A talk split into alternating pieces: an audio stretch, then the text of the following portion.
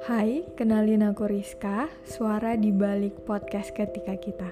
Sederhananya yang ingin aku bahas di sini adalah tentang kita, manusia yang sedang bertumbuh, yang sedang berproses menjadi versi terbaik dari diri, yang saat dihadapkan pada berbagai peristiwa dapat tetap menerima diri seutuhnya yang kemudian banyak belajar tentang arti dari sebuah perjuangan, kegagalan, hingga lebih kuat untuk mencapai apa yang menjadi tujuan.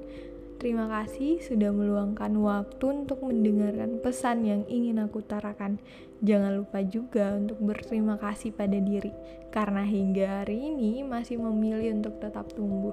Selamat mendengarkan dan semangat berjuang dalam perjalanan yang berarti.